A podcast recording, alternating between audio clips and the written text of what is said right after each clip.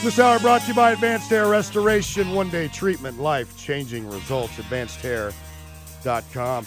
Let's get some other life changing results anytime we get to speak with uh, the co chair of the Georgia High School Hall of Fame, of course, frequent contributor to the Steakhouse, Rusty Mansell.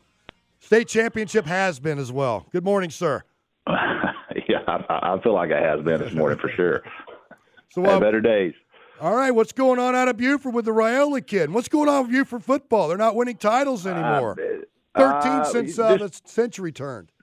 Yeah, it's been a few minutes for Buford, but uh, they're not going anywhere. They'll be back, and and uh, I know that team has really got a lot of young talent, and they're about to open up. I think uh, eighty-one million dollar stadium. So um, those suites they have, and uh, yeah, eighty-one million, I believe. It'll be the large, get the largest video board in in, uh, in America. So they're gonna, it, it's gonna ramp up over there uh, on Buford, and a couple people make some comments about Buford and Dylan Raiola. This has nothing to do with with Buford. I mean, he was there for what eight, six, seven months, I believe. So, um, you know, listen, this thing is ramped up really quickly. Uh, he has a lot of ties to Nebraska. His dad was an All American in Nebraska. His uncle is the offensive line coach at Nebraska. They've always kind of been a school, you know, that's kept in communication, tucked away. And uh, listen, I'll, I'll say it because it's public knowledge. Uh, his uncle got a substantial, and I mean a 53% raise uh, on Friday and a contract extension. And maybe it has something to do with it, maybe it don't. But his uncle's going to be there for a while, and uh, you know, and all of a sudden now uh, Dylan Raiola uh, will be on campus this weekend, where he was supposed to be enrolling at Georgia for uh, bowl practice this weekend. He will be at Nebraska on official visit. Rusty Mansell joining us with the latest on Dylan Raiola. Tell me from Georgia's point of view, Kirby Smart, is Kirby getting on the co- copter and begging, please come back, or what's happening over there? Uh, still communication, still communication between Georgia and, and Dylan Raiola. This thing, uh, you know, it's not you know don't just slam the door on that. But uh, look, I don't have to ask questions to know the writing's probably on the wall with this one because he knows when you're supposed to be in Athens this weekend uh, to start practice. I'll give you an example. D- Uh, Daniel Calhoun, uh, one of the top offensive tackles in America, kid out of Walton High School. He will play in the state championship tomorrow night, and then he will be in Athens Saturday morning to practice. Wow. Okay. So yeah, so um, your- Dylan Raiola was supposed to report this weekend, so he's going to be in Lincoln, Nebraska. So I don't know what else I can, how else I can lead you to the trough there. I got You can follow the, you can follow the trips, and Okay. uh, that's kind of what's going on. Um, I'm going to ask you a question. I hope I word it right because I don't. I don't know this young man. I'm just like Uh-huh. sixty thousand feet above.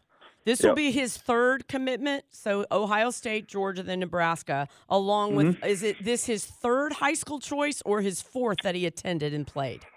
Attended four high schools. He was in Texas his freshman year, and I will say this: the the move to Arizona was a move. Um, with his dad has a business and done a lot of business there, so he moved to a school there. Mm-hmm.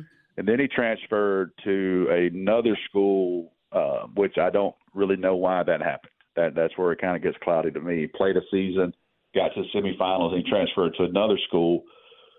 Uh, he was going to be ineligible for the first five games, and then you start about late May. You start hearing rumors about this kid might come to Georgia because he's already committed to Georgia. They may just might as well move here. Uh, and his dad played in the NFL 15 years, so Yeah, you know yeah. they have means to move. So let's let's don't be around the bush there and um, so that's kind of how that happened. Uh, four high schools, um, and if he does decommit from Georgia, it will be his third commitment uh, before he gets into college.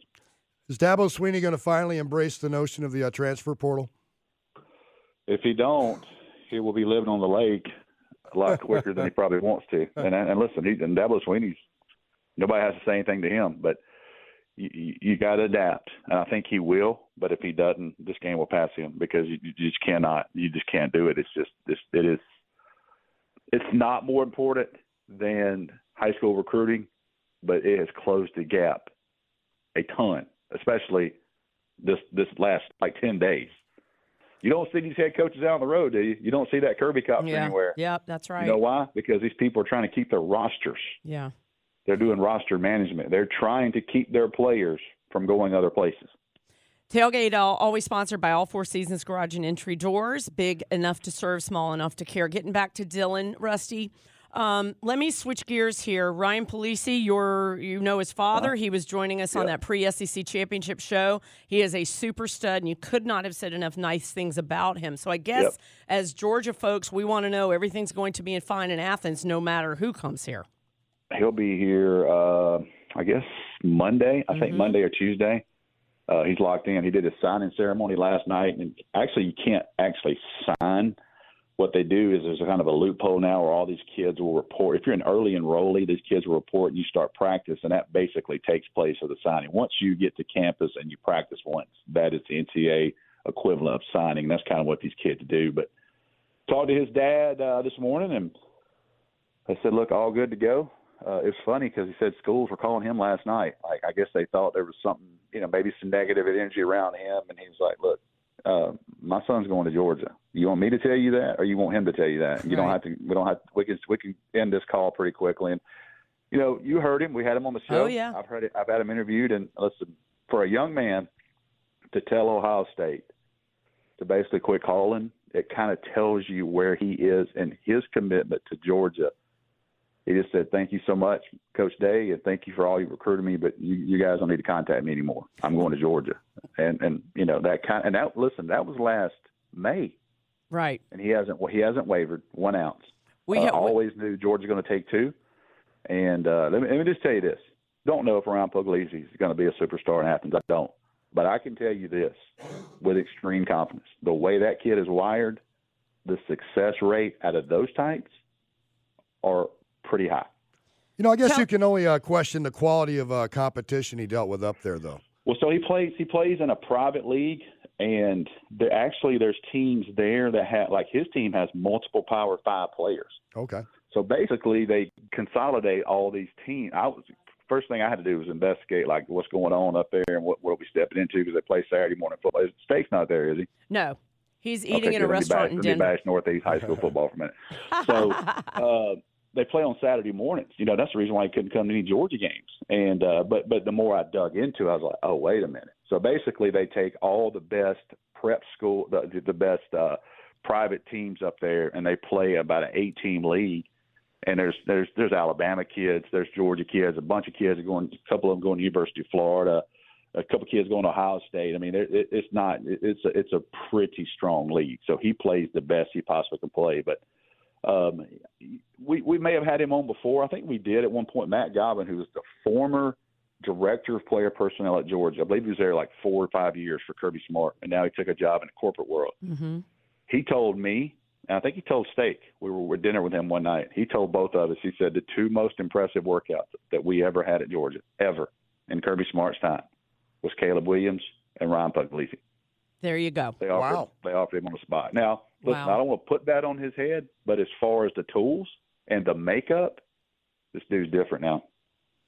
Yeah, you had that look in your eye when you were telling me how good he is, and um, when you first saw him throw, and your impression. So I think I just, Yeah. I guess, I think Rusty, Yeah. uh, Georgia Bulldog country wants to hear you say everything's going to be yeah, okay, and this kid's not- super stud. Listen, I'm not going to sugar. I'm not sure, coach. You you you, you want to see what Dylan Raiola could do. Listen, Right. he's got some tools to him, and it, it's just kind of the writing. The, the signs have kind of been there a little bit of this might get kind of at the end, and it has.